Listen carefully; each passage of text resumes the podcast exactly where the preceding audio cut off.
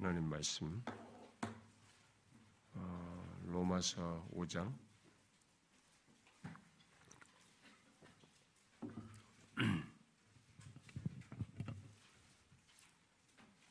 로마서 5장. 이제 어, 오늘은 이렇게 6절부터 8절로 연결돼서 보려고 하는데요. 우리가 1절부터 쭉 연결해서 다시 또 5장 1절부터 11절은 또 우리가 3장 후반부처럼 이게 조금 중요한 또 그런 내용들이니까 한번 다시 상기하면서 우리 한 절씩 교독해서 읽어볼까요? 음, 그러므로 우리가 믿음으로 의롭다 하심을 받았으니 우리 주 예수 그리스도로 말미암아 하나님과 화평을 누리자. 또한 그로 말미암아 우리가 믿음으로 서 있는 이 은혜에 들어감을 얻었으며 하나님의 영광을 바라고 즐거워. 다만 이뿐 아니라 우리가 환란 중에도 즐거워하나니 이는 환란은 인내를, 인내는 연단을, 연단은 소망을 이룬 줄. 소망이 우리를 부끄럽게 하지 아니함은 우리에게 주신 성령으로 말미암아 하나님의 사랑이 우리 마음에 부바 됨이니 우리가 아직 연약할 때 기약대로 그리스도께서 경건하지 않은 자를 위하여 죽으셨. 의인을 위하여 죽은 자가 쉽지 않고 선인을 위하여 용감히 죽는 자가 혹 있거니와 우리가 아직 죄인 되었을 때 그리스도께서 우리를 위하여 죽으심으로 하나님께서 우리에 대한 사랑을 확증하셨느니라. 음, 어, 제가 지난주에 서두에 좀 그런 얘기를 했잖아요. 어, 그러니 하니까 누가 나한테 찾아왔어요. 음, 우리 교회 학생들을 과외하는데 그는 어떻게 하면 됩니까?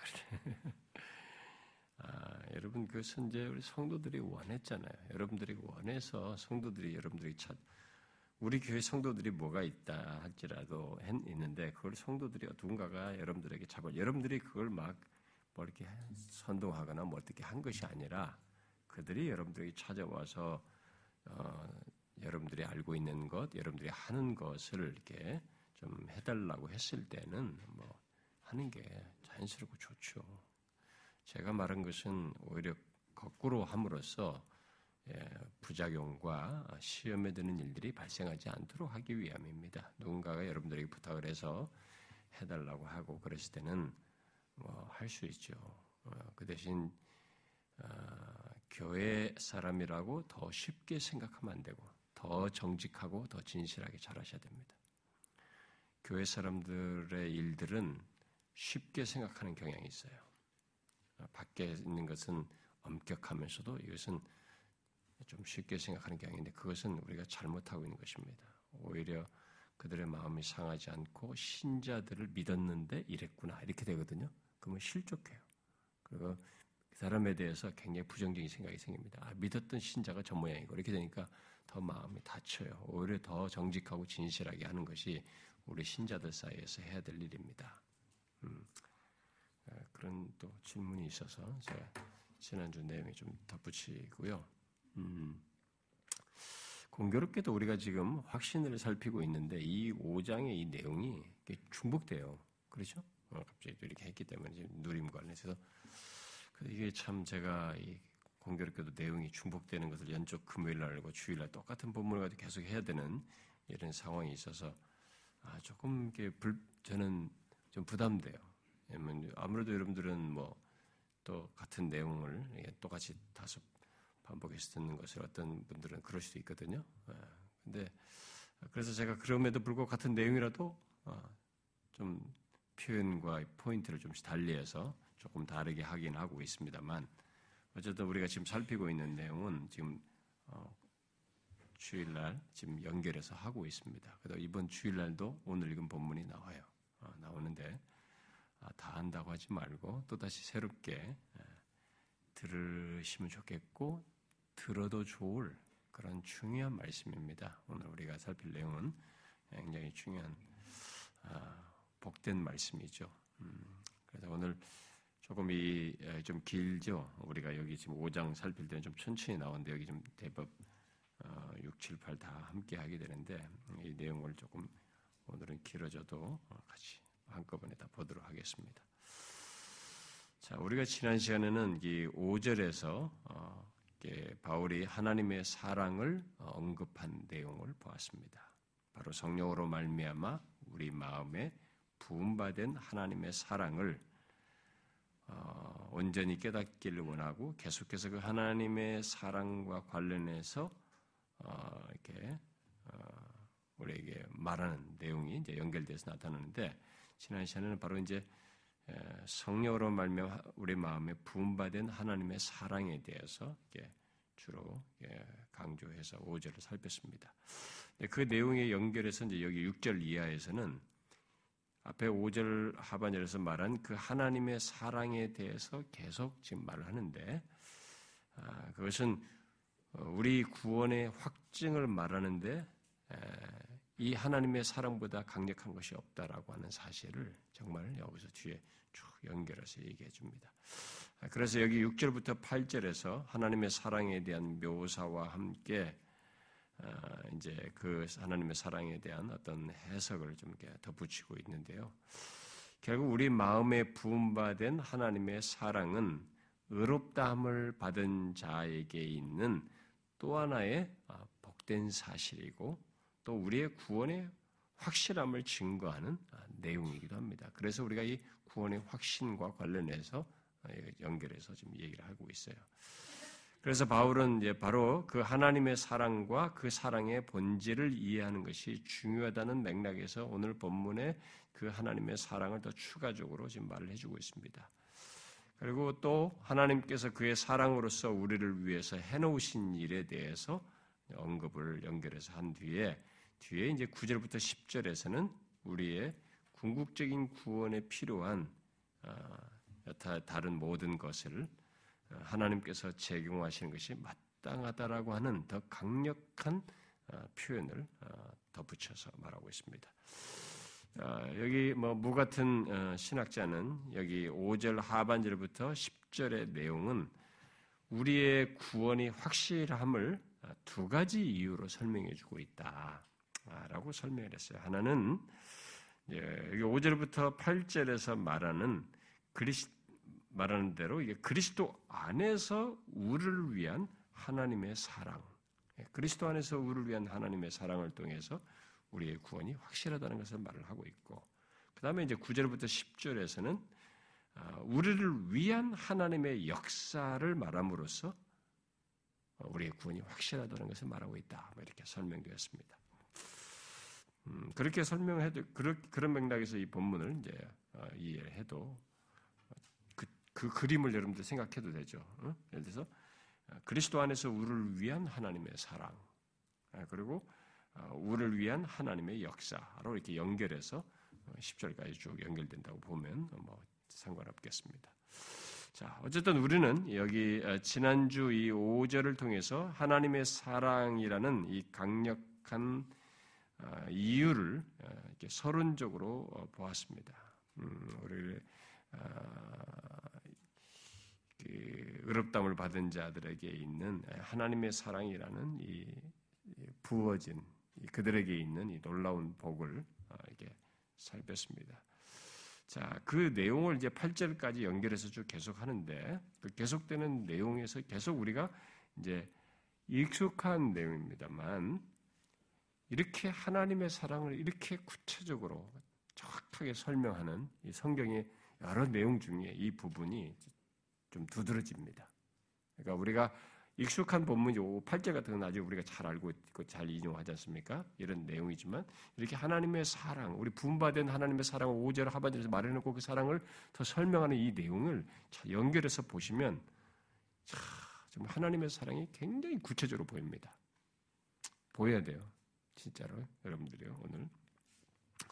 자, 그러면 이제 계속되는 그 내용 중에서 먼저 본문 6절을 보면 여기 6절은 성경 전체에서 또 아주 위대한 그좀 그런 내용 중에 구절 중에 하나이죠. 어, 우리가 이 구절은 어, 요한복음 3장 16절을 다시 설명한 구절이라고 말하기도 합니다. 어, 여기 6절 말씀은 하나님의 사랑에 대해서 가장 강력하게 말해주는 구절이라고도 말합니다. 아, 여기 5장 1절 이하의 문맥에서 이제 본문 6절이 말하고자 하는 것은 우리의 구원에 있어서 가장 강력한 근거는 하나님의 사랑이시다. 이렇게 지금 말을 하는 거죠. 어, 그러면서 의롭다함을 받은 자에게는 그 선명한 근거가 있고 그 내용이 있다라는 것을 연결해서 말해 준 것입니다. 그래서 결국 우리의 구원은 전적으로 하나님과 아, 그의 사랑에 속한다는 사실을 어, 연결해서 어, 설명해 주고 있는 거죠. 그래서 우리가 구원을 얘기할 때마다 이제 이 여기 내용을 통해서 의롭다함을 받은 자, 그리고 구원이죠. 우리의 구원을 얘기할 때마다 우리가 기억해야 할 것은 구원은 영원한 하나님의 사랑의 결과이다라는 것을 오늘 본문에서 이렇게 확인하게 되는 것입니다. 아, 우리의 구원은 결국 하나님의 사랑의 결과이구나. 그러니까 여러분들이 제가 지금 말하는 걸 설명만 들으면 안 되고 그 내용을 한번 구체적으로 잘 생각을 해보고 자신에게 연결을 시켜봐야 됩니다. 이게 예수 믿는 자에게 연결이 돼야 돼요. 연결이 안 되면은 이런 모든 내용은 진짜 글이에요, 글. 그러나 이것이 실체가 자기에게 내용으로서 이해가 되고 소유로서 어, 확인될 때는 이건 또 어마어마한 내용이 되는 것입니다. 그래서 우리는 항상 이렇게 어, 구원은 하나님의 사랑의 결과라는 사실로부터 우리의 구원을 얘기해야 되는 것이죠. 네, 오늘 본문에서 바울은 예, 그것을 밝히고 있습니다. 예, 그것을 다양하게 설명하는데 어, 첫 번째 내용이 기약하셨다. 우리가 아직 연약할 때 기약대로. 네, 그렇게 사랑이 이제 드러난 것을 얘기했는데 하나님께서 우리를 사랑하시는 것에 대한 설명을 하는데 그것을 설명하기 위해서 먼저 여기서 어, 말하는 내용 중에 하나가 이제 기약대로라는 말입니다. 자, 우리들에게 우리의 구원에 관한 모든 것은 결국 기약대로다. 결국 기약하신 분이 있다. 결국 기약하신 분은 하나님이시다라는 것을 여기서 말을 해주고 있는 것입니다. 그럼 여기서 기약대로라는 이 말이 뭐겠어요? 기약대로란 말은 어, 문자적으로는 뭐 약속한 때 또는 마땅한 때무 같은 사람은 하나님이 결정하신 시간에 뭐 이런 식으로 문자적으로 설명할 수 있겠죠. 자 그러면 어, 과연 하나님께서 우리의 구원에 관한 모든 것을 기약하신 때 또는 결정하신 때는 언제일까? 어? 이 사랑과 맞물려서 지금 그 설명하는 건데 로준수 목사 같은 사람은 여기 기약대로를 두 가지로 설명하는데요. 음, 먼저 첫 번째로 설명하는 것은 여기 기약대로라는 말이 의미하는 것은 세상이 창조되고 사람이 만들어지기 전 바로 창세 전에 하나님께서 우리의 영광스러운 구원의 길을 계획하신 것을 말하는 것이다. 그래서 기약대로는 바로 창세전에 하나님께서 우리의 구원의 길을 계획하신 것, 그것을 어, 말하는 것이다. 라고 설명을 했습니다. 아, 그건 실제 성경이 어, 우리의 구원과 관련해서 말한 사실이죠. 근데 그것을 기약하신 것, 이미 계획하신 것을 말했다고 하는 면에서 이 기약대로에 포함시켜서 말할 수 있죠. 실제로 하나님은 그것을 상세히 계획하셔서 우리에게 계시해 주셨고 아, 말씀해 주셨습니다. 그래서 어느 정해진 시간에 그래서 이게 우리는 그 모르고 기다리면서 세월을 보내왔지만 역사가 진행됐지만 하나님은 자신이 그 기약한 어떤 정해진 시간에 대를 죄를 대속하는 일을 통해서 우리의 구원이 가능하도록 하시는 그 일을 하셨죠. 바로 자기 아들을 세상에 오도록 계획하시고 실행하셨죠. 그것에 대해서 바울이 갈라디아서 4장에 우리가 몇 번 찾아서 읽어봤던 갈라디아서 4장에서 그렇잖아요. 때가 참해 그렇죠. 때가 참에는 여기 뭐이 말로 말하면 기약대로 정한 때로 어, 이렇게 어, 표현할 수도 있겠죠. 그 때가 참에 하나님이 그 아들을 보내사 여자에게서 나게 하시고 율법 아래에 나게 하신 것은 율법 아래 있는 자들을 속량하시고 우리로 아들의 명분을 얻게 하려 하심이라 이렇게 말했죠. 이 같은 말씀이 분명히 밝히는 것은 구원이라고 하는 것이 결국 뭐냐? 이제 구원이라는 것은 우연한 게 아니다는 거죠. 어떤 이 세상의 어떤 백성들에게 어떤 사람들에게 대상들에게 구원이 있게 됐다고 할 때는 또 이 세상 역사의 구원이 가능하게 된 이 모든 역사 속에는 그런 것들은 우연한 것이 아니고 오랫동안 국리에서 내놓은 그런 것이 아니라는 거죠. 오히려 구원은 하나님께서 처음부터 결론을 아시고 의도하시고 계획하신 일이라는 거죠. 기약하신 거죠. 계획 속에서 때를 정하시고 준비하셔서 하나님께서 다 이루신 내놓으신 것이라는 것을 말해주고 있는 것입니다. 자 그렇게 그렇게 하지 않는 신이라면 그것은 참 신일 수가 없는 거죠. 응? 미래를 알지 못하고 그저 가능성과 어? 습득된 지식, 뭐 지식 습득에 의해서 무엇을 하는 존재는 참신일 수가 없는 거죠. 어, 그가 예, 그런데 이런 맥락에서 어, 옛날에도 여러분 제가 얘기했지만은 어, 어, 네오 알미니, 아르미니우스주의로 말하는 어, 그런 주장을 하는 사람들이 열린 신학이로 오픈 페이즘이라고 하는 열린 신학을 하는 사람들이 이제 약간 그런 거죠. 하나님은 이제 뭘 모르 미래까지는 다 어떤 것들에 대해서는 우리가 뭘 선택할지는 모르고 하신다. 그러니까 구원을 하, 구원하기로 계획하시고 실행하시는데 그런 것을 자신이 모르시고 모르는 영역으로 두시면서 구원을 진행한다는 것은 말이 안 되는 거예요. 그건 참 신일 수가 없어요. 성경이 말한 그 구원자일 수가 없는 것입니다. 하나님은 처음부터 구원을 아시고 계획하셨고 그것을 실행하시며 그것을 마침내 이루시는 분이시니 그걸 성경이 계속 말해준 것입니다. 그런데 이제 중요한 것은 이렇게 하시는 이렇게 구원하시는 그 동기가 뭐냐? 여기서 사랑이라는 거예요. 사랑임을 말합니다. 어, 우리의 사랑은 변덕스럽고 언제든지 들쑥날쑥하고 이랬다 저랬다 할 수 있습니다만은 하나님의 사랑은 그렇지 않습니다. 그래서 우리들이 경험 세계에서 가지고 있는 이런 이게 뭐 부부 관계든 뭐, 뭐 이런 뭐 저기, 부모에 대해서 자식에든 뭐 어디서 이런 친구 관계든 이런 유비를 가지고 우리가 성경을 조금이라도 접, 접근하려고 이런 걸 하나님과의 관계라든가 사랑을 유비를 쓰지만은 하나님의 사랑에 대해서 우리가 경험세에서 가진 것으로는 이건 유추가 안 돼요, 사실. 왜냐면 우리 사랑, 우리가 있는 사랑 자체가 너무 왜곡돼 있고, 너무 뒤섞여 있고, 너무 변질, 변덕스럽고, 뭐 진실하다 하더라도 그렇지 않아요. 끝을 모르고, 지속성이 없고, 영구적이지도 않고, 아니란 말이에요. 근데 하나님의 사랑은 불변해요. 영원한 것입니다. 그래서 이 놀라운 것이.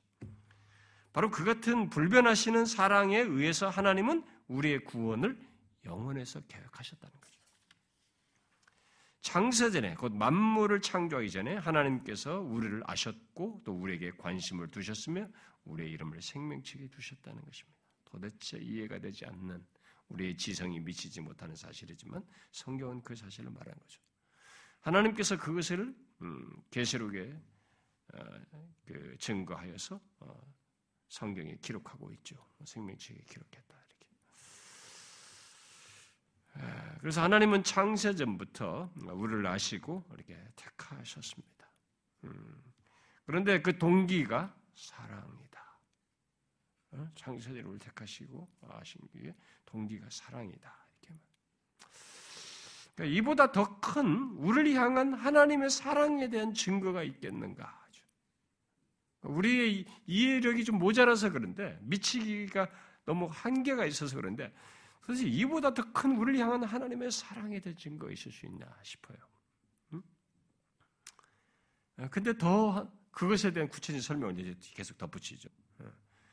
우리가 살기도 전에 이 세상에 존재하기도 전에 하나님의 아들이 그리스도로 오셔서 우리를 위해 죽는 것을 계획했다는 사실. 그렇게 함으로써 우리를 구원하시는 그, 그 동기가 사랑이었다는 것. 여러분 한번 생각을 해보세요. 여러분의 지성이 거기에 미치지 못하지요. 우리들의 생각은 정말로 거기에 조금도 미치기가 어렵습니다. 그런데 바로 그런 일을 하나님께서 계획하셨어요. 사랑의 동기로. 그럼 어떻게 우리가? 근데 여기서 지금 기약대로는 결국 그런 맥락을 다 내포해서 말하는 것이죠. 그런데 본문의 이 기약대로라는 말은 아, 그것뿐만 아니라 우리의 구원이 전적으로 하나님의 사랑의 결과라는 것을 보여줄 뿐만 아니라 구원은 특별히 하나님께서 그의 사랑으로 행하신 일의 결과라는 것을 말해 준다는 거죠. 그래서 바울은 본문에서 우리가 아직 연약할 때에 기약대로 그리스도께서 경건하지 않은 자를 위하여 죽으셨다. 이렇게 말한 거죠. 자, 이때가 언제입니까? 어? 기약대로 해놓고 그리스도께서 경건하지 않은 자를 위해 죽으셨다라고 할때 말이에요. 여기서 말하고 있단 말이에요. 그러니까 여기 이때가 언제겠어요? 그러니까 성경에서 때가 찼다라고 한 때가 정확히 어떤 어느 때를 말하는 것이에요? 에베소 1장 9절에서 이 때와 관련된 말씀이 나오죠. 그 뜻의 비밀을 우리에게 알리신 것이요 그의 기뻐하심을 따라 그리스도 안에서 때가 찬 경륜을 위하여 예정하신 것이니 이렇게 말합니다. 결국 이 특별한 시점이 무엇이에요? 어떤 때로 말하고 있습니까? 그것은 인류가 자신들을 구원할 가망이 없다는 것이 입증되었을 때, 예. 그래서 기약대로 그리스도께서 경건치 않은 자를 위해서 죽 죽게 하시는 이 때를 보면 결국은 인류가 자신들을 구원할 가망이 없다는 것이 충분히 그동안의 시간 속에서 입증되었을 그쯤에 예. 결국 이 기약대로는 그걸 내포하는 것이죠. 자, 그, 그것이 실제로 그런지 한번 보세요. 제가 여러분들에게도 옛날에 이, 그런 사례들 한번 이 시간에도 얘기했는데, 그 로준스도 그 로마서 강의에 그 내용들이 거기 담겨져 있더군요. 자, 실제로 보세요. 그리스도께서 오시기 전에 이 인류가 구원에 대한 열망을 구원의 길을 내보기 위한 모든 시도를 다 했습니다. 종교, 철학, 사상, 무슨 이론들, 그리고 제도와 권세, 능력, 제국, 힘, 모든 것들이 다 나왔어요. 여러분, 지금은 이 성경이 완성, 계시가 완성될 때까지 1세기, 100년, 90몇 년대까지 이때 이, 이후로 있는 역사는 그냥 이때만큼 세계를 이렇게 전, 모든 세계의 그 굵직굵직한 것들이 나온 것들의 여파예요, 그냥. 거기서부터 이렇게 더 이렇게 세워져 가는 연결된 끈들이지 그 이전, 예수님 오시기 전까지 역사를 한번 잘 보시면, 어, 이스라엘부터 보세요. 예. 먼저 하나님의 율법을 받은 이스라엘부터 한번 생각해 보시면, 이스라엘은 하나님의 율법을 받아서 천 몇백 년을 보내었습니다. 모세로, 모세부터 주어가지고 천 사백 년 가까이를 보냈죠. 그러니까 하나님께서 이스라엘 사람들에게 주신 율법이죠. 하나님이 직접 주신 율법이에요. 그 율법을 가지고 사는 기회를 그들이 충분히 가졌어요. 이 율법을 가지고 정말 어, 구원을 이 율법을 통해서 온전해지는 것이 뭐냐. 그걸로 제시하는 구원이라고 하는 이것들 시도해 볼 수 있는 기간을 충분히 가졌어요. 아, 근데 그렇게 하고 나서 다 율법으로도 안 되는 시간이 다 지난 다음 그 시점이죠. 그들은 1400년 이상 율법을 가지고 충분히 그 율법을 사용했습니다만은 로마서에 기록된 대로 율법의 행위로 하나님 앞에 의롭다 할 육체가 하나도 없다는 것을 입증되죠. 그것이 입증될 정도로 긴 시간을 썼지만 결과는 율법으로는 안 되는 것을 경험했습니다. 우리들은 툭하면 뭐 시간이요. 좀더 시간을 좀 주면은 좋을 텐데 이런 생각합니다. 충분한 시간을 갖지 못해서 그렇다. 조금만 더 시간과 기회가 있었더라면 사정은 달라졌을 것이다. 뭐 이런 식의 논지를 우리는 펴니다. 그러나 이스라엘 보시면 1400여 년 동안에 율법을 시험해 보았습니다. 그렇지만 결국 로마서 3장에서 말하는 것처럼 완전히 실패로 돌아갔습니다. 율법의 행위로는 하나님 앞에 의롭다함을 얻을 육체가 하나도 없다는 것을 이스라엘은 역사 속에서 철저히 나타내었습니다. 음? 주님이 오시기 전에 그런 것이 있었죠. 또 주님이 오시기 전에 이 세상 역사에 탁월했던 게 뭡니까? 철학이에요. 예? 여러분 예수님이 오시기 전에 이 세상에 있었던 것 중에 우리는 우리들의 정신 세계에 영향을 미치는 강력한 것 중에 하나가 철학이에요. 과학이 발달했다고 해서 철학을 무시하면 있을 수가 없는 거예요, 사실 사람들이. 왜냐하면 자기가 어떤 사고를 할 때도 사유 주체는 철학적 사유가 들어가 있거든요. 과학이라는 자료를 사용할 뿐이지 철학. 근데 그 호킹 같은 경우는 철학은 죽었다, 철학은 이렇게 무시하거든요. 그러니까 호킹 같은 사람의 이런 논지는 과학을 신처럼 믿을 뿐이에요. 자기가 과학에 대한. 나중에 제가 창세기 하면서 호킹 얘기도 할 수밖에 없습니다만은. 그러니까 바보 같은 것입니다. 그러니까 인간이 교만해지면 저럴 수 있다라는 걸 보여주는 겁니다. 그렇지 않습니다. 인간의 모든 역사 지금은 다 뭐 우리가 인문학이나 뭐 이런 말 하지만은 사람들의 보편적인 자연인의 사고 속에는 철학적인 그런 전통 속에서 인간이 계속 싸워왔고 그렇게 형성시고 만들어 전수된 그런 철학적인 사상이 있어요. 사유가 있는 것입니다. 그런데 예수님이 오시기 전에 지금까지 울거먹는 모든 철학의 모판이 다 나왔어요, 거의. 그게 뭡니까? 헬라 철학이에요. 그리스 철학입니다. 어, 인류 역사상 예, 이 철학과 사상의 최대 전성기는 헬라 시대입니다. 수많은 위대한 철학자들이 다 나왔어요. 거기에. 심지어 이 과학의 근본 원인, 그 근원이 된 것까지 철학, 헬라 철학 사상에 나왔습니다. 그러니까 이 과학이라는 것에 대한 사, 그런 이 사고 체계를 시도해 볼 수 있는 그, 그것이 철학 사상 속에서도 나왔어요. 아, 어마어마한 일입니다. 그 그리스 사람들의 철학 사상은 굉장한 것이에요. 역사를 놓고 보면은.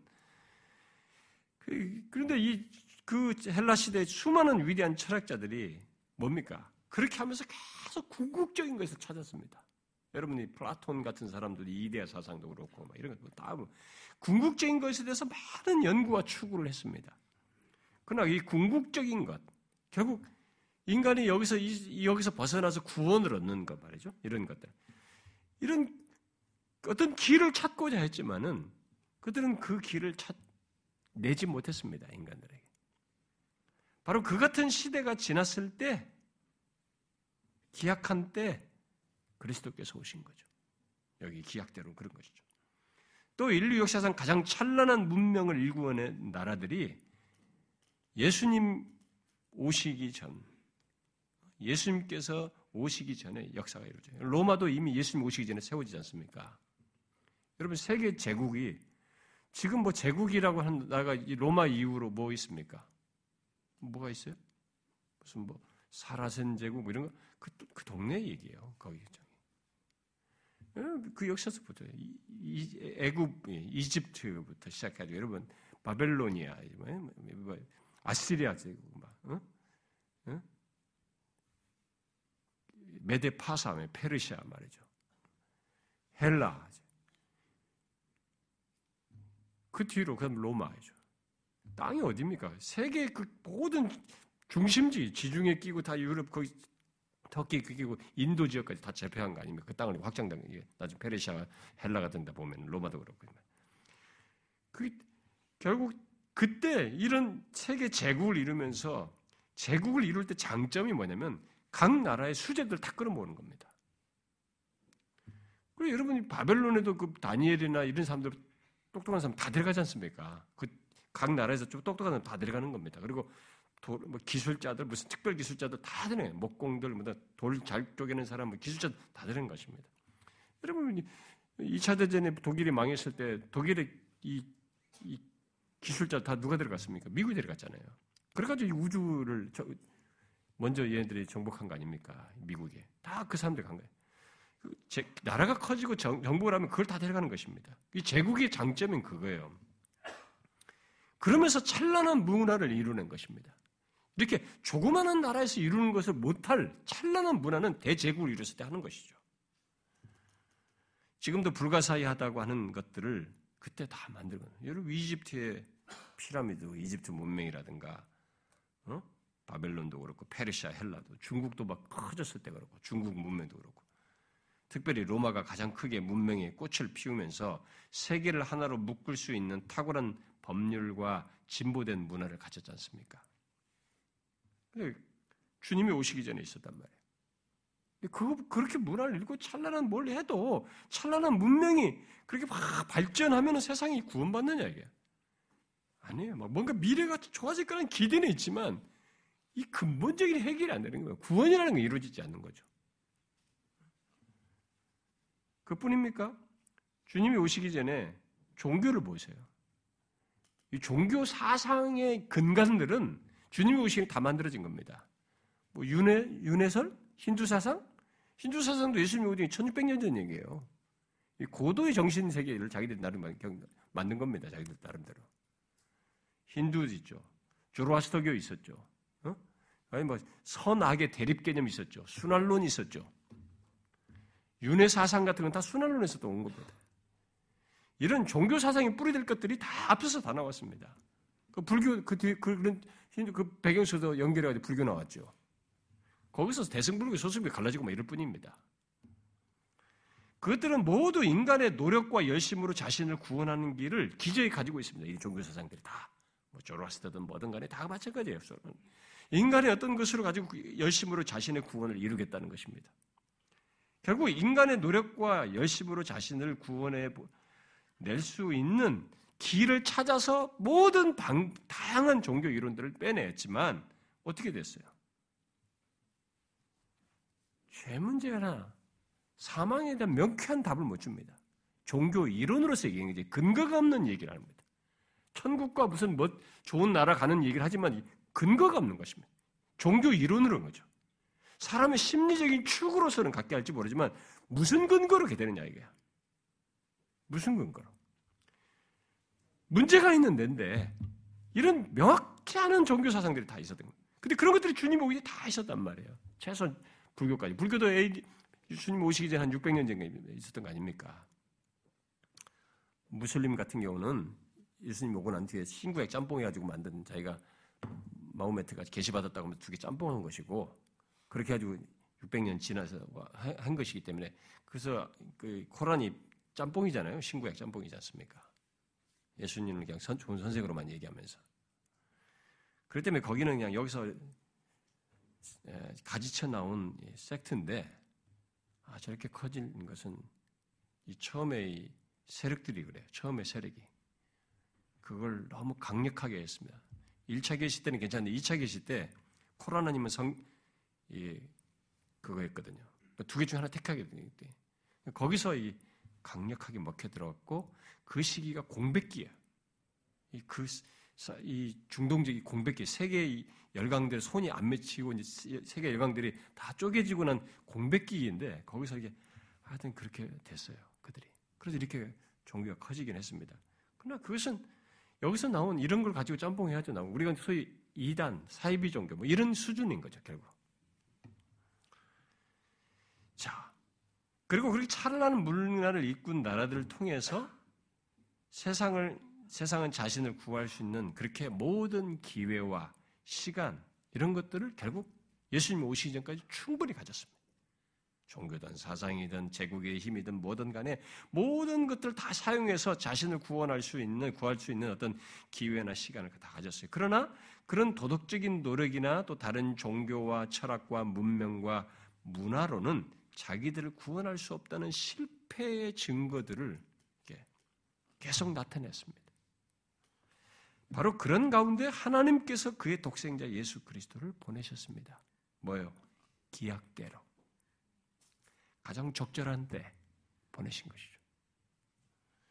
그러니까 사람을 구원할 수 있는 것이란 아무것도 없다는 것을 입증할 수 있는 충분한 시간과 기회가 주어졌지만 인간은 구원에 관한 한 증명 못할, 아니, 역사상 어, 그런 것들에 대해서 명확히 근거를 제시하면서 구원을 말할 수 있는 것이 없는 그저 단순히 종교적 이론을 만드는 수준에서 멈추는 그 실제. 그래서 실제 구원의 길을 내지 못하는 실패를 드러난 그 조건 속에서 기약대로 때가 됐을 때 독생자를 보내셔서 구원의 길을 내신 것입니다.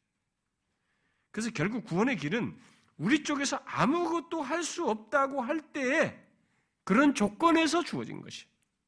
역사성에도 그래요.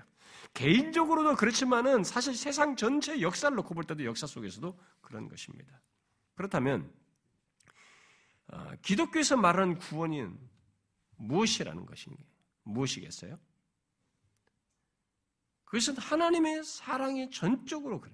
이렇게 이런 조건 속에서 하나님께서 구원하시겠다고 하는 그런 사랑의 동기로 이렇게 기약대로 하신 것에서 구원이라는 것을 말할 수 있기 때문에 결국 기독교에서 말하는 구원은 하나님의 사랑에 전적으로 기인한 것으로서 은혜, 곧 조건이 안 되는 자에게 주시는 은혜에 따른 것이다라고 말할 수 있는 것이죠. 그 사실을 본문은 우리가 연약할 때, 스스로는 안 되는 조건이죠. 연약할 때에 기약대로 하나님께서 자기 사랑을 보여주시고 우리를 향하신 그의 사랑을 입증하셨다고 말을 하는 것입니다. 실제로 하나님께서 우리가 연약할 때 기약대로 적극적으로 행하신 일이 뭡니까? 자, 우리가 연약할 때 기약대로 하나님께서 적극적으로 행하신 게 뭡니까? 바로 하나님의 아들 예수 그리스도께서 이 땅에 육신을 입고 오셔서 죽으신 것이에요. 우리 구원을 위해서 죽으신 것입니다. 본문 말씀대로 우리가 연약할 때에 기약대로 그리스도께서 죽으셨어요. 바울이 여기서 특별히 지적하는 것은 주님의 생애가 아니고 그분의 가르침이 아니고 그분의 어떤 이적이나 치유 능력 같은 것이 아니라 뭡니까? 죽으셨다는 거예요. 그리스도께서 죽으셨다는 것을 강조하고 있는 겁니다. 그가 이것을 강조하는 것은 우리를 향하신 하나님의 사랑을 말하기 위해서요. 지금 뒤에 문맥상으로 지금 5절 하반절부터 8절까지 말하는 하나님의 사랑을 말하기 위해서입니다. 바로 그리스도의 죽으심이 하나님께서 우리를 향한 그분의 사랑을 나타내는 방식이었다라는 것이죠. 예수 그리스도께서 우리를 구원하신 것은 그의 죽으심을 통해서예요. 그가 사시면서 보이신 것과 말씀하신 것이 한없이 가치가 있고 귀하지만 그가 우리를 구원하신 것은 그런 것들로 인함이 아니고 바로 죽으심 때문이다. 결정적으로 죽으심 때문이다. 결국 그리스도께서 죽지 않으셨다면 어떤 사람도 구원하시지 못하였을 것임을 말하는 것입니다. 그래서 하나님의 사랑은 바로 그 그리스도의 죽음이에요. 여기서 그리스도의 죽음은 하나님의 사랑의 표예요. 뒤에 가서 확증이라고 말하고 있습니다만 증거인 것입니다. 물론 하나님의 아들께서 이 땅에 육신을 입고 오셔서 낮아지시고 사람들의 모욕을 당하신 것도 다 하나님의 사랑을 나타낸다고 말할 수 있습니다. 아, 그러나 하나님의 사랑을 가장 적나라하게 알게 하는 것은 그의 아들 예수 그리스도께서 십자가에 못 박히심으로써 자신을 죽음에 내어주는 거예요. 그것보다 하나님의 사랑을 더 나타내는 것은 없습니다. 사실 이 아들의 죽, 아들을 내어줘서 아들의 죽음은 하나님의 자신을 내어주는 것과 같은 것입니다. 자신의 모든 것을 내어주는 것과 같은 것이죠.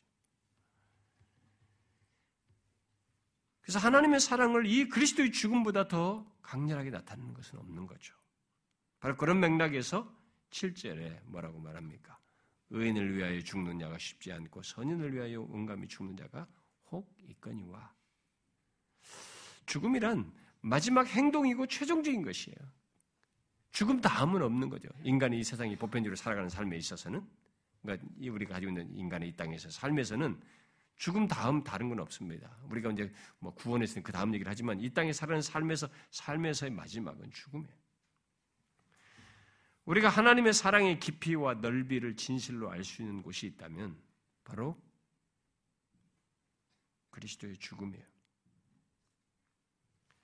그래서 요한복음 3장 16절에서 하나님이 세상을 이처럼 사랑하사 독생자를 주셨다라고 했을 때 이 주셨다라는 말 속에는 세상에 보내는 것만이 아니라 그를 죽음에 내어 주셨다는 것을 뜻하는 거죠.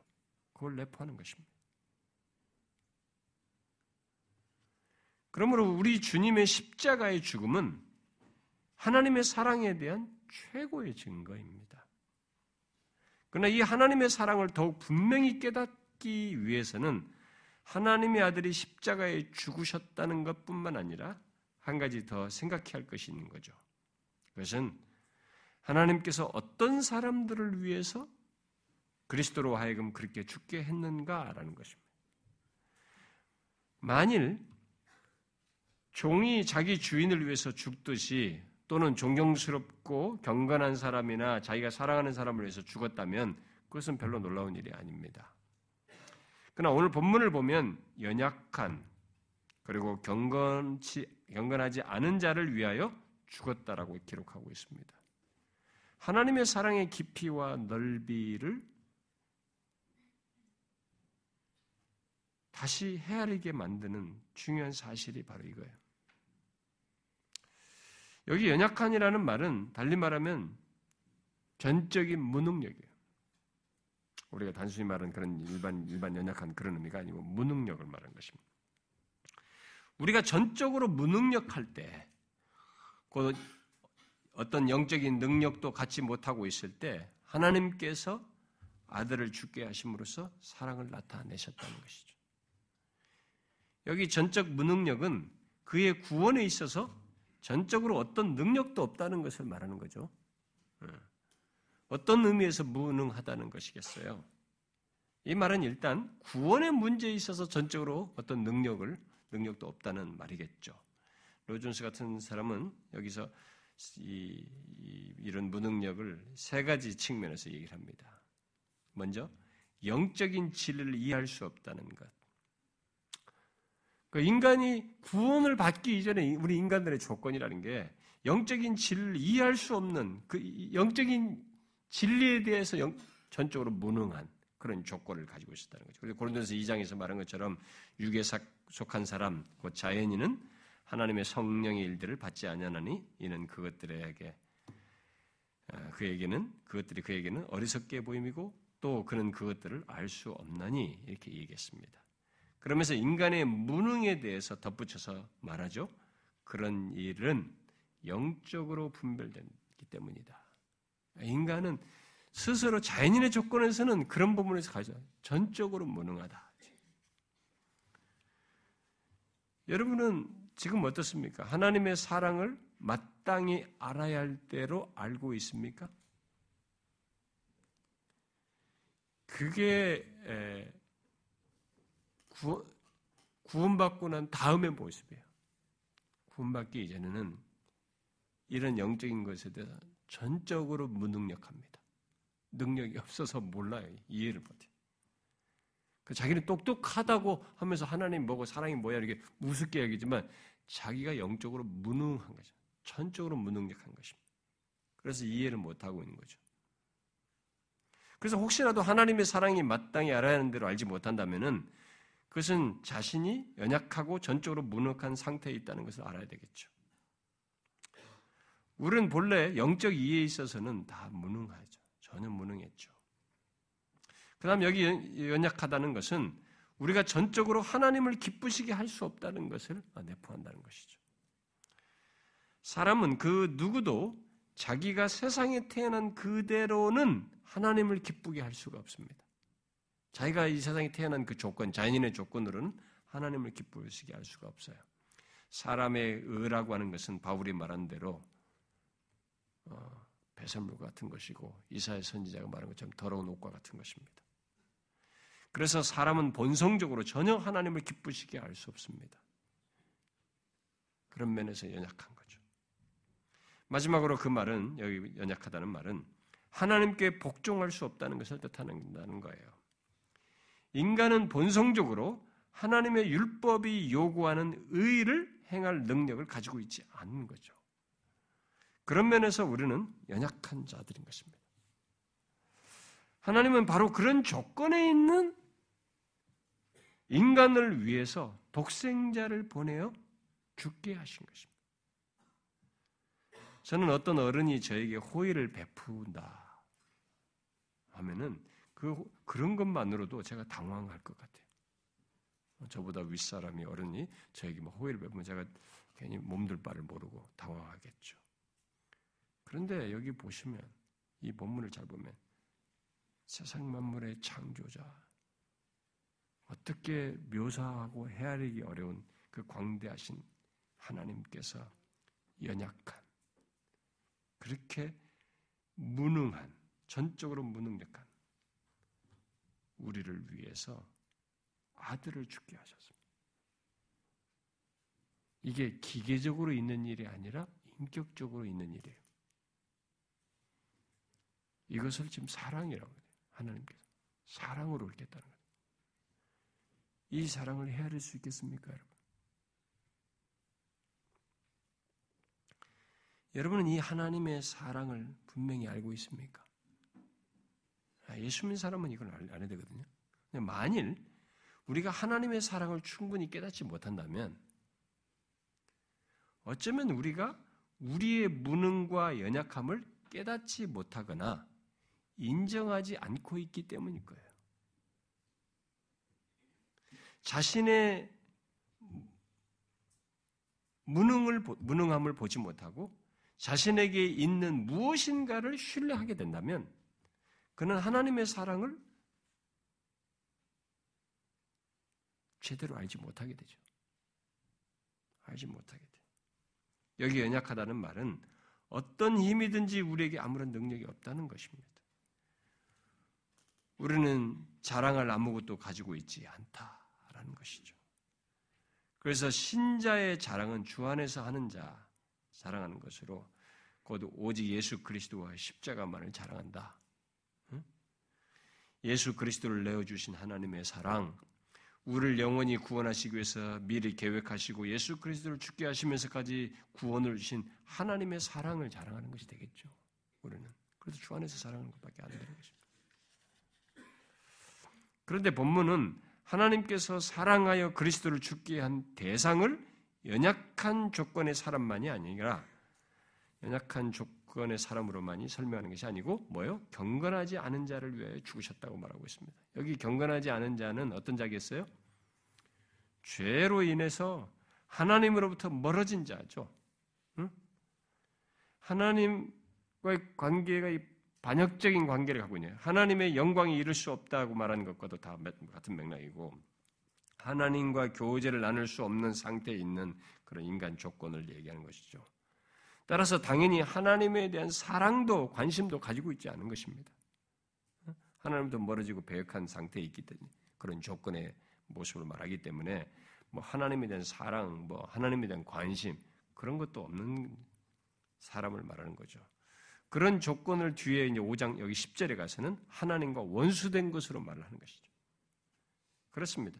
이 경건하, 경건치 않은 자의 상태는 하나님을 향하여 그 어떤 궁극적인 영적인 모습, 뭐 아니, 아니 긍정, 긍정적인 어떤 영적인 모습도 없고 오히려 하나님께 원수가 되어 있는 상태를 말하는 거죠. 사람들은 이것을 인정하고 싶어 하지 않습니다. 자기들이 어, 예, 수 믿기 이전의 조건을 왜냐하면 자기들을 자꾸 우리 인간들의 그 스스로 어, 착각하는 것 중에 하나가 자기를 자꾸 외면으로 자기를 규정하고 생각하려고 하는 거죠. 그러니까 뭐 내가 직장이 뭐고 뭘 어떻고 자기가 이 세상에서 사회 속에서 이렇게 뭘 터득해 놓은 것으로 자기를 자꾸 규정하려고 해요. 성경은 그런 것이 아니라 인간 본질 자체를 놓고 얘기하는 거거든요. 응?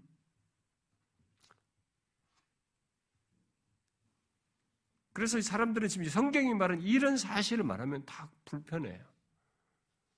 에, 교회당에 왔는데 아니 좀 이게 좀 잘 좋은 얘기, 긍정적이고 좀 복받고 잘 되는 얘기를 하는데 아, 무슨 죄인이라고 자꾸 얘기하냐. 그러니까 막 짜증이 나니 얼굴이 불편하니 인상이 참 불편하다. 어? 요즘 교회는 다 안 그러는데 왜 여기 오니까 더 그러는 것 같다. 우리 교회는 뭐 싫어해 사람들 처음에. 어떤 사람 처음에는 막 힘들어하면 진짜. 왜 자꾸 죄인이라고 하느냐.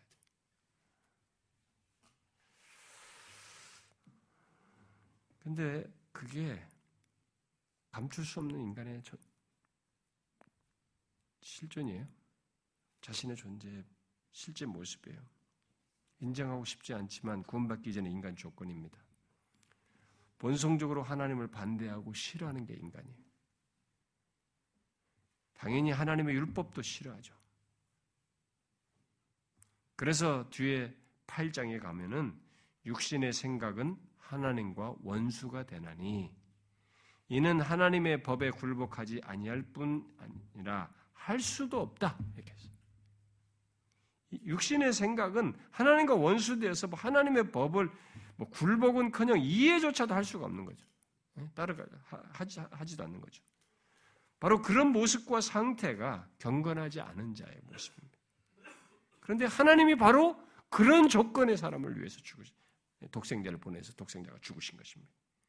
하나님에 대한 사랑도 없고 하나님을 알고 싶은 마음도 없고 갈망도 없고 진실한 마음이나 관심도 없는 오히려 하나님과 그의 거룩한 율법을 대적하여 굴복하지 않는 상태에 있는 그 인간을 위해서 독생자를 보내셔서 죽으신 거죠. 이걸 어떻게 이야기했어요? 여기서 하나님의 사랑이라 그걸 하나님의 사랑으로 말하는 것입니다. 그러니까 우리가 우리의 경험 세계가 미치지 못하니까 와닿는 정도가 너무 달라요. 근데 조금 차이가 얼마나 큰지는 조금 감으로 느낀 것 중 하나가 뭐냐면 내 싫어하는 사람 사랑하는 게 그렇게 어렵거든요. 자꾸 뒤에서 딴소리하고 막 뭐 계속 나 잡아먹으려고 자존심 긁어버리고 내 모든 걸 다 무너뜨리고 말해. 그런 사람 어떻게 사랑합니까? 어? 배신하는 사람 어떻게 사랑해요? 배신도 적당히 배신해야지. 어떻게 사랑합니까? 근데 여기 경건하지 않은 자가 바로 그런 조건이거든요. 그런 자를 위해서 그리스도께서 죽으셨대요. 아들을 보내셔서.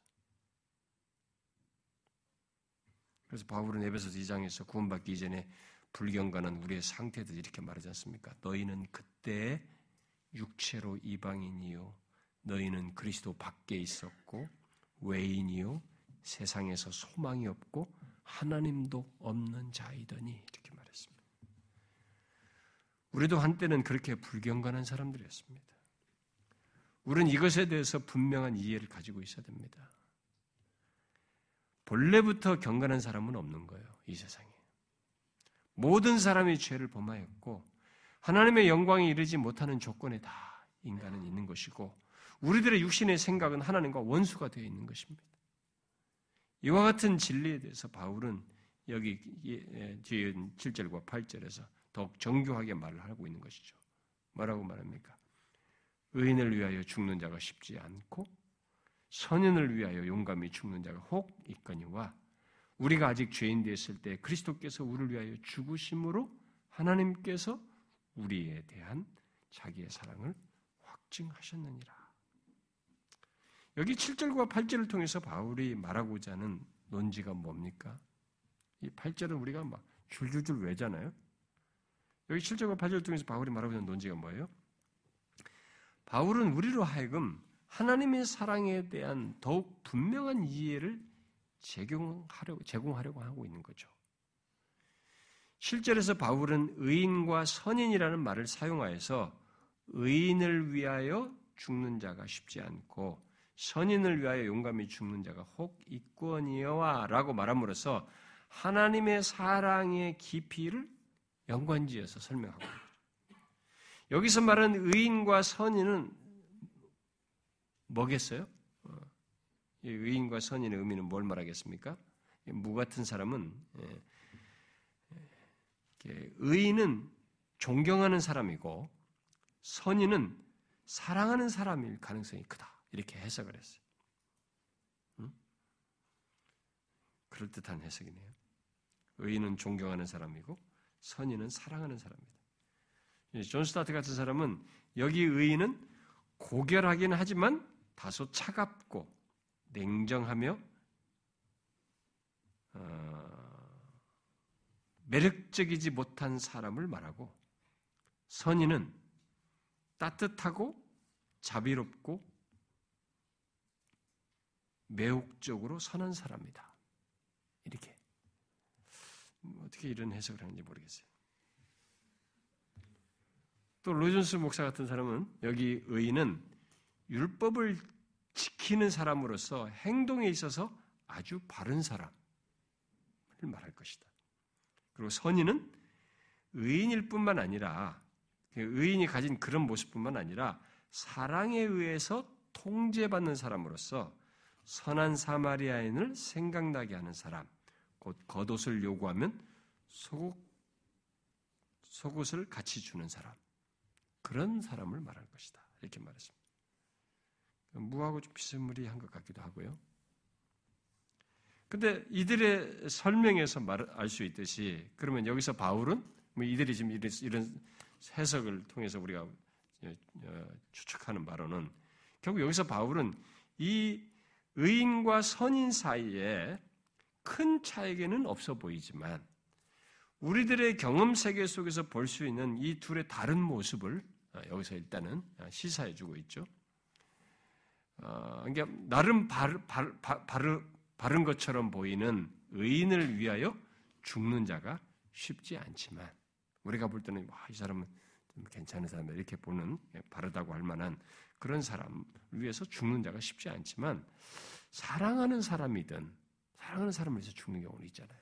뭐 이게 좀 저 사람은 좀 괜찮은 사람이야 이런 사람을 위해서 죽는 건 없지만은 사랑하는 사람 또는 사랑이 넘쳐서 뭔가 이게 마음에 큰 공감을 불러일으키고 어, 거기에 빚을 지어서 그런 사랑에 보답하고 싶은 사람들 뭐, 뭐 그런 사람이 만약에 선인이라면 그런 사람을 위해서는 용감히 죽는 자가 혹 있죠.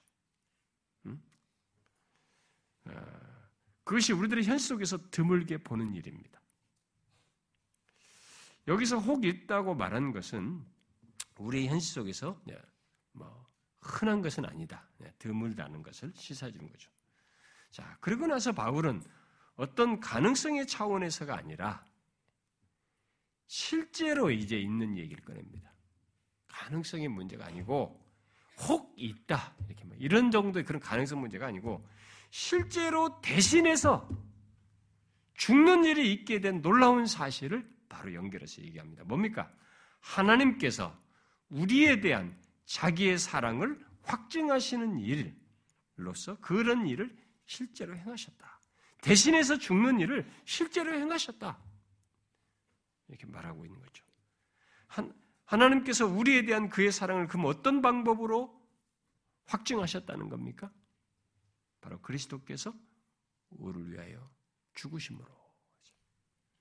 그런데 그 죽으심이 어떤 사람을 위해서라는 거예요?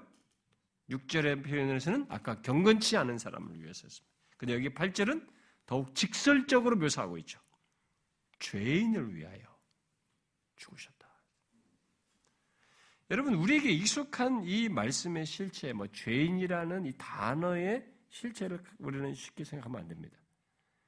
이 죄인이라는 이 말의 실체를 아, 참 구체적으로 자기와도 잘 비추어서 구체적으로 한번 생각을 해봐야 돼요. 아, 우리는 여기서 어떤 분이 어떤 자를 위해서 죽으셨다고 하는지를 이렇게 묶어가지고 연결시켜서 한번 잘 생각해 봐요.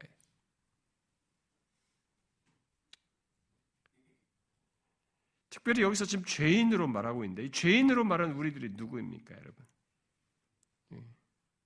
예, 우리들이 어, 지금 어, 하나님의 아들께서 죽으셨는데 그 위에서 죽으신 대상으로서 말하는 우리들이 어떤 자예요? 뭐 의인도 아니고 뭐 조금 뭐라도 선한 것이 있는 사람이 아니라 지금 죄인이라고 말하고 있습니다. 그러니까 우리에게 사랑받을 만한 것이 아무것도 없다라는 거죠.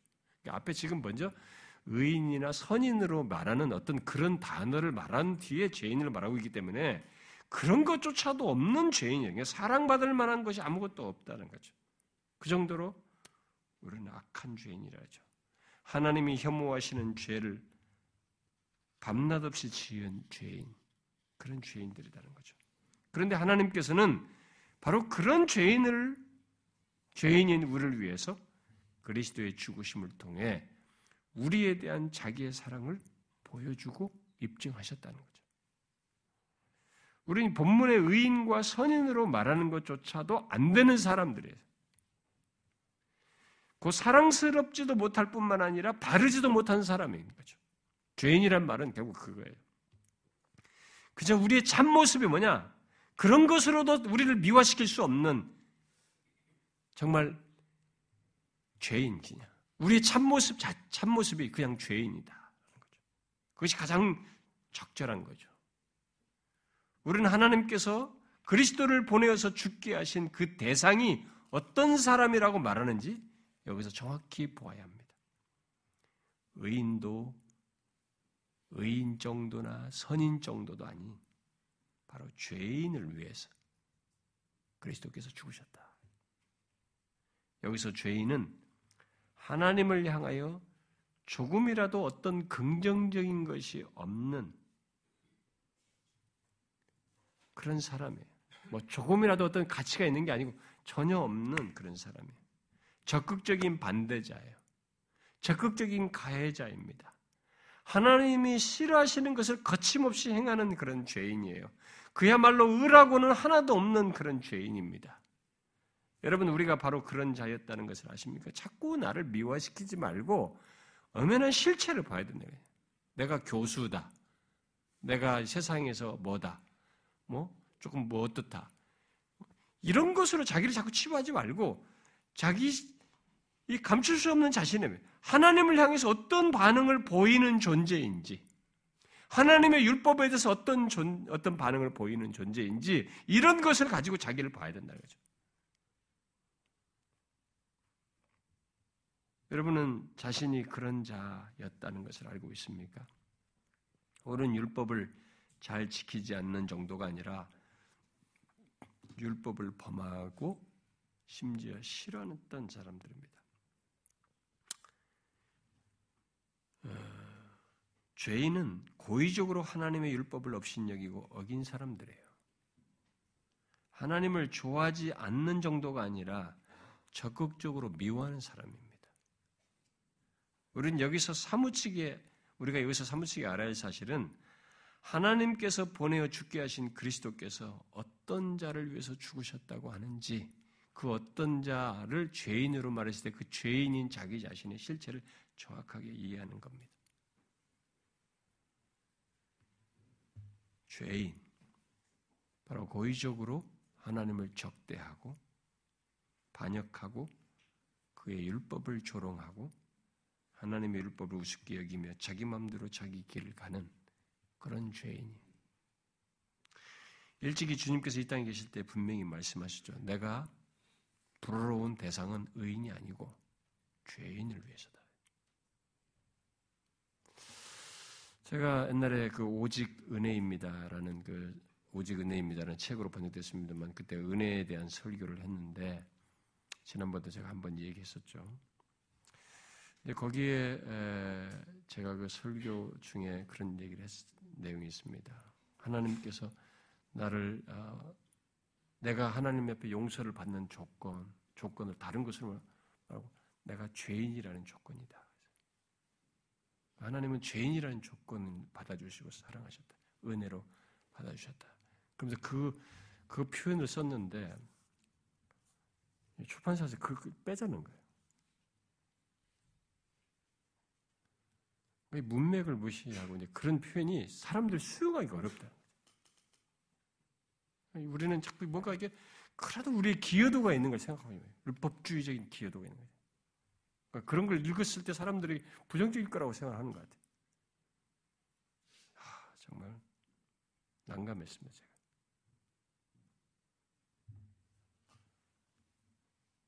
성경이 말하는 주님은 의인을 부르는 게 아니에요. 죄인이에요. 여기서도 그랬잖아요. 아, 누구를 위해서 죽으셨느냐? 죄인을 위해서요. 이 앞에 죄인을 의인이나 선인으로 조금 보통 우리 일반 사회에서 좀 취급하는 그렇게 묘사하는 대상을 얘기한 다음에 의인으로 얘기했단 말이에요. 아니 죄인을 얘기했단 말이에요. 그러니까 그것도 안 되는 죄인을 위해서 자신이 죽으신 거죠. 주님은 선인이나 사랑할 만한 무엇이 있는 사람을 찾아서 구원하기 위해서 오시지 않고 오히려 우리가 우리 스스로를 잘 알다시, 알다, 알다시피 비열하고 추하고 자기밖에 모르고 정말 믿기 그지없는 그런 사람을 위해서 오셔서 죽으셨습니다. 저는 가끔 저의 추한 과거가 생각나요. 아, 내가 그때 왜 그런 행동을 했을까? 그런 태도를 보였을까? 생각하고 싶지 않은데 확 떠올라요. 그 몸이 쫙 전율이 나요. 마치 나는 그런 것이 없어야 하는 것처럼. 나는 그런, 그런 실수나 그런 잘못을 아, 범하지 않고 나이스하게 쫙 그런 하나도 흠이 없이 쭉 지나왔어야 하는 것처럼 내 스스로가 착각하는 거야. 그게 인간이에요. 죄인이 나의 모습이라. 죄 중에 태어난 우리의 실체란 말이에요. 정말 비열하고 내 것을 위해서는 수단 방법을 안 쓰고 머리 계산 다 해가면서 모든 것을 해버리려고 하는 그런 인간이에요. 그런 자를 위해서 그런 죄인을 위해서 그리스도께서 죽으신 거죠. 에베소서 2장에서 바울은 과거를 얘기하죠. 예수 믿기 전에 우리는 그때 너희는 그 가운데서 행하여 이 세상 풍조를 따르고 라고 한 뒤에 그들이 어떻게 행했는지를 덧붙이죠. 육체의 욕심을 따라 지내며 육체와 마음에 원하는 것을 하여 다른 이들과 같이 본질상 진노의 자녀이었다. 진짜입니다. 예수 믿기 전에 우리가 무엇했습니까? 그냥 육체의 욕심대로 다 한 거죠. 근데 육체의 욕심이라는 게 뭡니까? 나밖에 모르는 겁니다. 그걸 위해서는 얼마든지 수단 방법을 비열하고 상대를 짓밟고 목적을 이루기 위해서 온갖 계산 다 하는 게 우리 인간입니다. 뭐 나름 나이 정당한 나는 다른 것 다른 것처럼 아무리 껍데기를 밀어지만 저 속을 탁 들여보면은 그런 이런 욕심에 따라서 행하고 육체와 마음에 원하는 것에 따라서 행했던 그런 자였습니다. 정말 본질상 진노의 자녀였던 거죠. 거룩하신 하나님 편에서 보면 정말로 하나도 좋게 볼 만한 것이 없는 자였죠. 바울은 에베소 2장에서 우리가 과거를 우리가 그런 과거였다고 말할 뿐만 아니라 디도서에서도 구원받기 전에 우리 그리스도인들의 상태가 어떤지를 말합니다. 뭐 이걸 한번 좀 찾아볼까요? 음. 디도서 한번 보세요.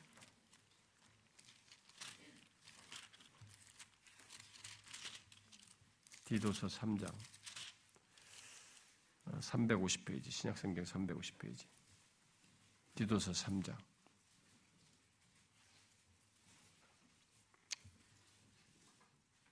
읽어봅시다. 시작. 우리도 전에는 어, 디도서 디도서 3장 3절 3장 3절 시작. 우리도 전에는 어리석은 자요 순종하지 아니한 자요 속은 자요 여러 가지 정욕과 행락에 종노릇한 자요 악독과 투기를 일삼은 자요 가증스러운 자요 피차 미워한 자였으나 우리가 그랬습니다. 죄인의 실체죠. 이 내용은 죄인의 실상이 어떠한지를 그대로 말해주는 거죠. 그야말로 추하고 어리석고 비열하고 절망적인 죄인이죠. 순종하지 않고. 그 외에 다른 이름을 붙이기가 어려운 존재였습니다. 자꾸 이런 이름을, 이런 자신의 걸 감추려고 몸부림을 칩니다만, 그리고 교회 와서조차도 이런 사실을 밝히면 막 싫다고 인상 쓰면서 힘들어하고 그런 기독교를 안 믿고 싶어 하지만 왜 감추려고 하는 겁니까? 왜 감추려고 하는 겁니까? 이게 엄연한 자기의 실체예요, 우리 인간이. 바울이 여기서 우리들이 그나마 어, 조금 긍정적으로 묘사할 수 있는 의인과 선인을 이렇게 우리들의 경험 세계 속에서 긍정적으로 말할 수 있는 그 의인과 선인을 말한 뒤에 우리들의 죄인이라고 이렇게 말하는 것은 바로 그런 실상을 염두에 둔 것이라고도 볼 수 있어요. 하나님의 공의 아래서 진노를 받아야 하고 도저히 소생 불가능한 존재로서 멸망받아야 할 자를 위해서 하나님께서 그의 아들을 보내서 우리를 위해 죽게 하심으로 우리를 향한 자신의 사랑을 확증 또는 입증하셨다는 것입니다. 여러분은 이 같은 성경의 묘사를 통해서 우리에게 말하는 이런 하나님의 사랑을 아십니까? 충분히 알고 삽니까? 여기 하나님께서 자기 사랑을 확증하신 방법을 우리가 생각해 봐야 됩니다. 이보다 강력한 방법이 있을까? 사랑을 가장 강력하게 나타나는 방법 중에 이보다 강력한 방법이 있을까? 있을까요? 없어요. 죽을 수밖에 없는 대상, 추하고 더러운, 그래서 도저히 사랑할 수 없는 죄인인 나를 위해 하나님께서 무슨 일을 행하셨다는 것입니까?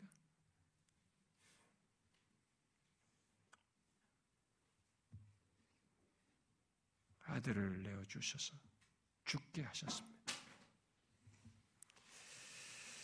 우리를 사랑하신 하나님과 그 사랑의 방법과 함께 그 사랑을 받는 우리의 모습과 상태를 여기서 엮어서 생각해 보시면 이 사랑은 어마어마한 얘기입니다. 보통 하나님의 사랑을 철저하게 이해한 사람들은 거의 공통적으로 하나님의 사랑이 엄청 크다는 것을 절절하게 깨달은 사람들은 다 공통적이에요. 자신들이 자신들의 죄인됨을 철저하게 깨닫는 사람들. 이 두 가지는 분리되어 있지 않아요.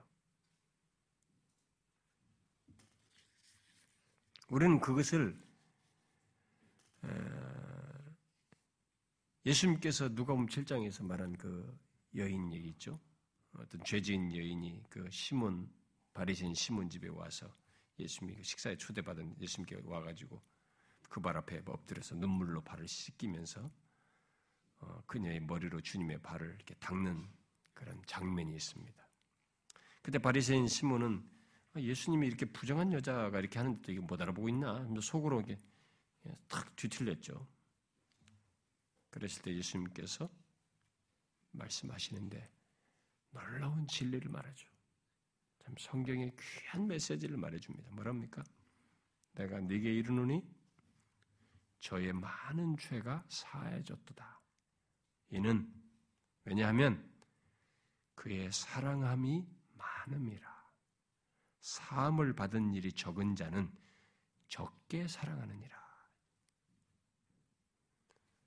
제가 옛날에 몇 년 전인지 모르겠어요. 초기 수련회 때 어, 하나님을 사랑합니까? 라는 뭐 그런 주제로 수련회 때 하나님 사랑하는 문제를 다룬 적이 있었는데 이 내용을 다뤘었죠.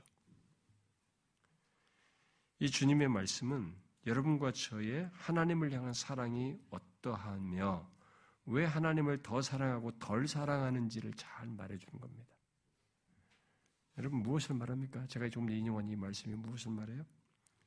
주님을 많이 사랑하는 사람은 자신의 많은 죄가 사해졌다. 자신의 많은 죄가 나의 억만 죄가 수없이 많은 죄가 사해졌다는 것을 알고 그것 때문에 많이 받 사랑을 많이 받은 줄을 알고 거기에 그 사랑에 반응하고 드러내요.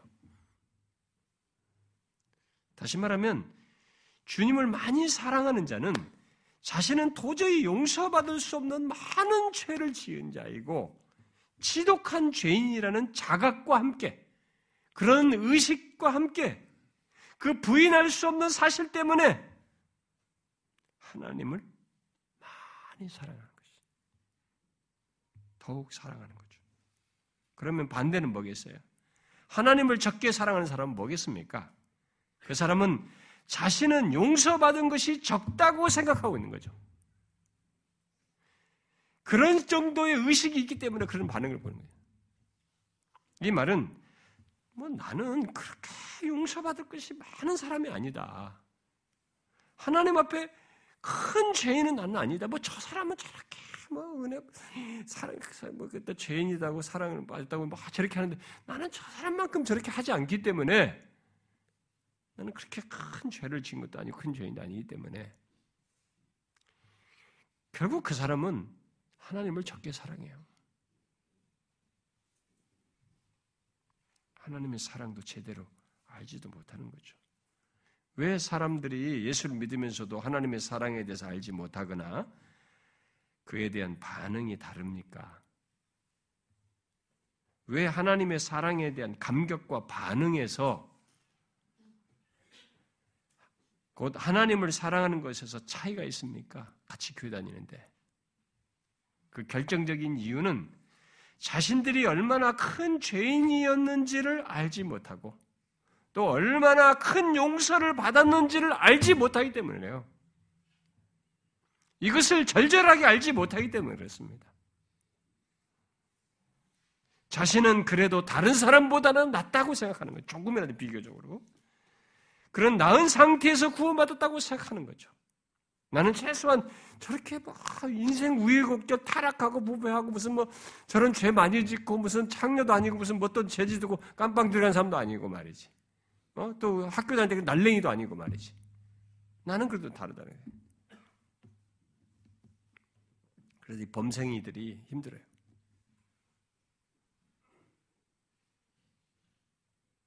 모험적인 이 세상에서 모험적인 사람들이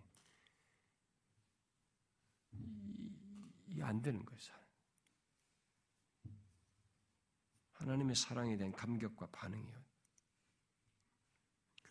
저절하지가 않습니다.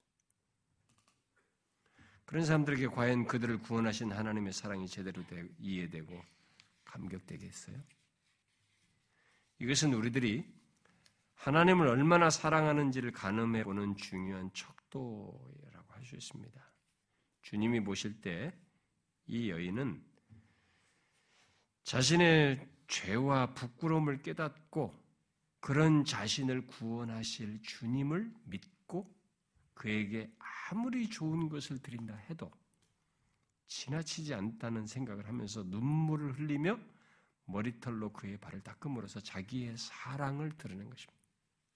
너무 큰 사랑을 받았기 때문에 그 사랑을 드리는 거죠. 자신의 죄인됨을 깊이 깨달으면 깨달을수록 그러한 자신을 사랑하신 하나님의 사랑에 대한 반응, 곧 우리의 사랑의 반응은 더욱 강렬해지게 되는 것입니다.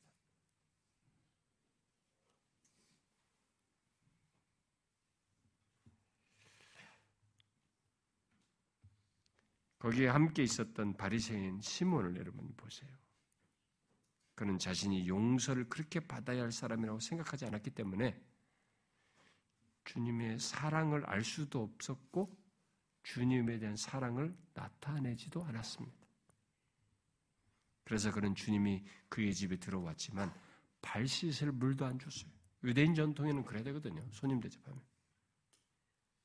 근데 여기는 고가의 그 향유를 가지고 아주 부었어요.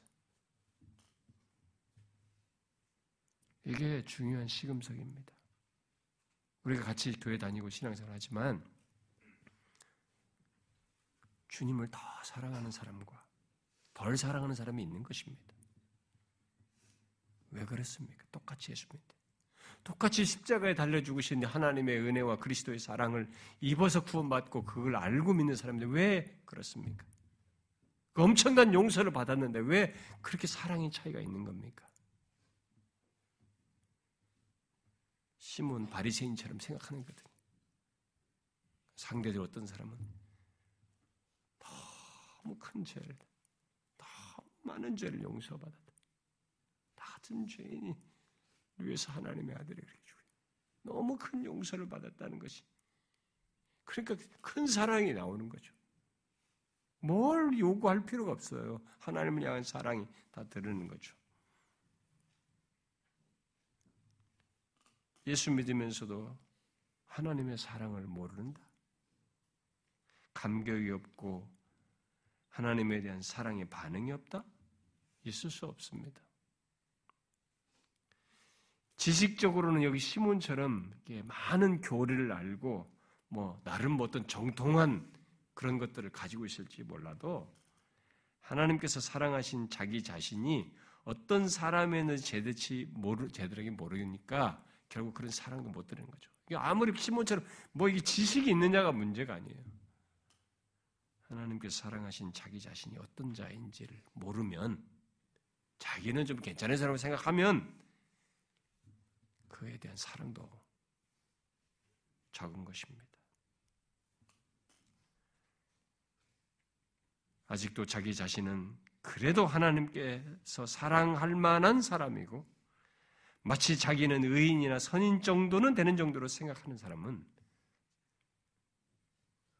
사랑도 적고 감격도 적고 그런 것이죠.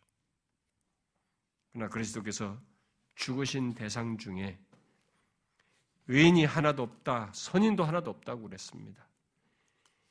인간은 하나님의 눈으로 볼 때 모두 하나님이 다 혐오할 만한 조건을 가지고 있는 사람들이에요. 그런 죄인이에요. 부패하고 썩은 죄인이고 비열하고 구역질 나는 죄인이에요. 남들이 보는 외모 잘 갖고 화장하고 잘 갖고 멋있게 입은 옷 행동 품위가 괜찮게 컨트롤해가지고 자기를 나이스하게 보이는 이게 내 모습이 아니고 이 속에서 꿈틀대는 걸 보라고. 어느 순간에는 정말 비열한 모습을 우리가 드러냅니다. 이런 게 도대체 어디서 나오나? 그런 죄인을 거룩하신 하나님이 사랑하셨어요. 그것도 그 사랑을 말로 한 게 아니라 독생자를 보내어 죽게 하심으로 그런 방식으로 가장 강렬한 방법을 택해서 사랑을 확증했습니다. 우리는 모두 전적으로 불능하고 그리고 경건치 않은 죄인이었다. 그런데 하나님께서 그런 우리를 위해서 그의 독생자 예수 그리스도를 세상에 보내셔서 십자가에 처절하게 달려 죽게 하심으로 우리를 사랑하신다는 것을 선명하게 드러내셨습니다. 데몬스트레이트 한 거죠. 역사 속에.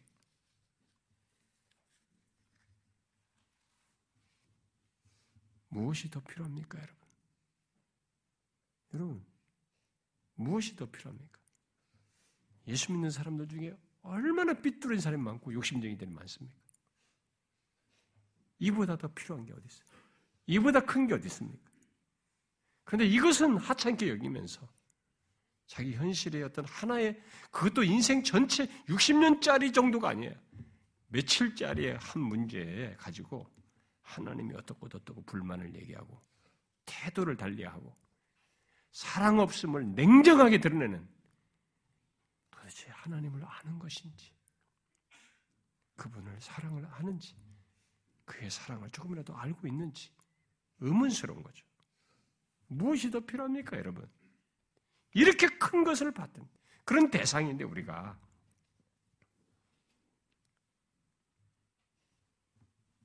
무엇으로 성명할 수 없는 엄청난 사실. 이런 하나님의 사랑을 받은 사람이고 그 대상이기에 여러분 사실 우리가 더 필요한 게 무엇이 있겠어요? 이 사랑이 헤아려지지 않고 와닿지 않는다면은 이해 문제가 있는 게 아니고요. 자신을 사랑하신 하나님의 사랑의 증거와 그 사랑을 받은 자신, 곧 죄인인 자신을 아직 몰라서 그런 겁니다. 몰라서 그런 거예요.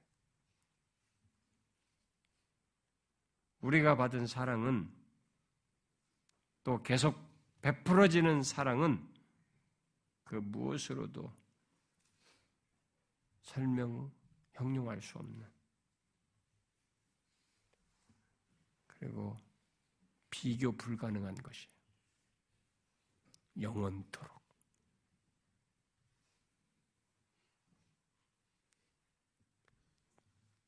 그 사랑을 받은 대상인 나, 죄인으로 말한 나를 정확하게 이해하면 그게 충분히 와닿습니다. 매일같이 죄를 쏟아내었던 나입니다. 전혀 선인이나 의인이라는 모습이 아닌 죄인인 나예요.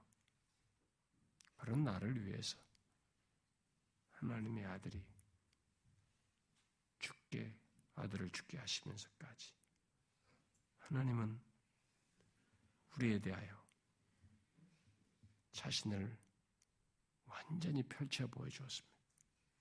자기 자신을 통째로 드러내 주었어요.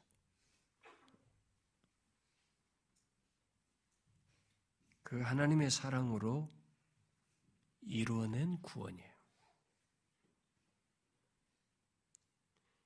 그래서 이런 사랑으로 이루어낸 구원이어서 예수 믿는 자들이 소유한 구원은 흔들릴 수 없는 것입니다.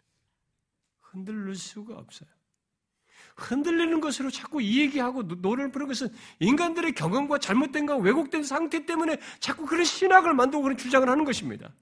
성경이 하나님이 아니라고 증명한 것은 자꾸 인간들의 왜곡된 모습을 너무 보이고 이런 것에 대한 경험이 엉망이 되다 보니까 그걸 반영해서 자꾸 이상한 신학을 만들어 가지고 사람 주장하는 거예요. 이렇게 이런 사랑을 나타냈기 때문에 이런 사랑으로 구원하셨기 때문에 예수 믿는 자들이 소유한 구원은 의롭다 하심은 흔들릴 수가 없는 것입니다. 흔들릴 수 없는 구원이에요. 영원히 의롭다 칭하신 것입니다. 바로 이런 확고한 사실 때문에 우리 그리스도인들은 우리의 구원과 하나님의 영광의 소망을 바라면서 즐거워하고 자랑하는 것입니다. 설사 환란 중에도 환란 중에도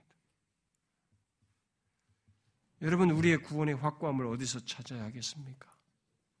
체험이에요? 우리의 신앙 연륜과 경험입니까? 우리의 구원의 확고함은 이렇게 그리스도 안에서 사랑하신 하나님의 사랑에 근거한 것입니다. 아들을 십자가에 죽게 하시면서까지 나를 사랑하셨다는 사실에 근거한 거죠. 그것이 우리 구원의 가장 강력한 증거입니다. 그래서 바울은 그리스도와 그의 십자가, 거기에 나타난 이 모든 것을 내포한 내용을 자랑하지 않을 수가 없었던 거죠. 그 외의 것들은 다 거기에 뒤따라오는 것들이에요. 여러분이 왜 그리스도인입니까? 여러분이 왜 구원을 얻었습니까? 그것은 하나님께서 우리를 사랑하셨기 때문이에요. 어마어마한 얘기입니다. 저는 이 내용을 이번 주로 또 얘기해야 돼요. 또 하고 싶습니다. 저의 언어와 이해와 감정의 표현의 제한성이 너무 있어서 풍성하게 못하지만은 확신 있게는 말할 수 있어요. 내가 왜 그리스도인인가? 내가 어떻게 그리스도인 되었는가? 죄인인데 내가 어떻게 구원을 받았는가? 하나님께서 나를 사랑하시기 때문이다. 영원하신 분이, 거룩하신 이가 나를 사랑하시기 때문이다. 그리고 그 사랑을 독생자를 이 땅에 보내서 역사 속에서 죽게 하심으로 확증하셨기 때문이다. 그보다 강력한 증거 어디 있어요? 없습니다, 여러분. 그래서 우리는 이런 사실 때문에 확신을 가질 수밖에 없는 거죠. 여러분, 오늘 살핀 이 내용을 예수를 믿으면 실체로 가지고 있어야 됩니다. 이거 이론으로 알고 있으면 안 됩니다. 그건 이상한 거예요. 예수 잘못 믿는 겁니다. 이건 실체예요. 기도합시다.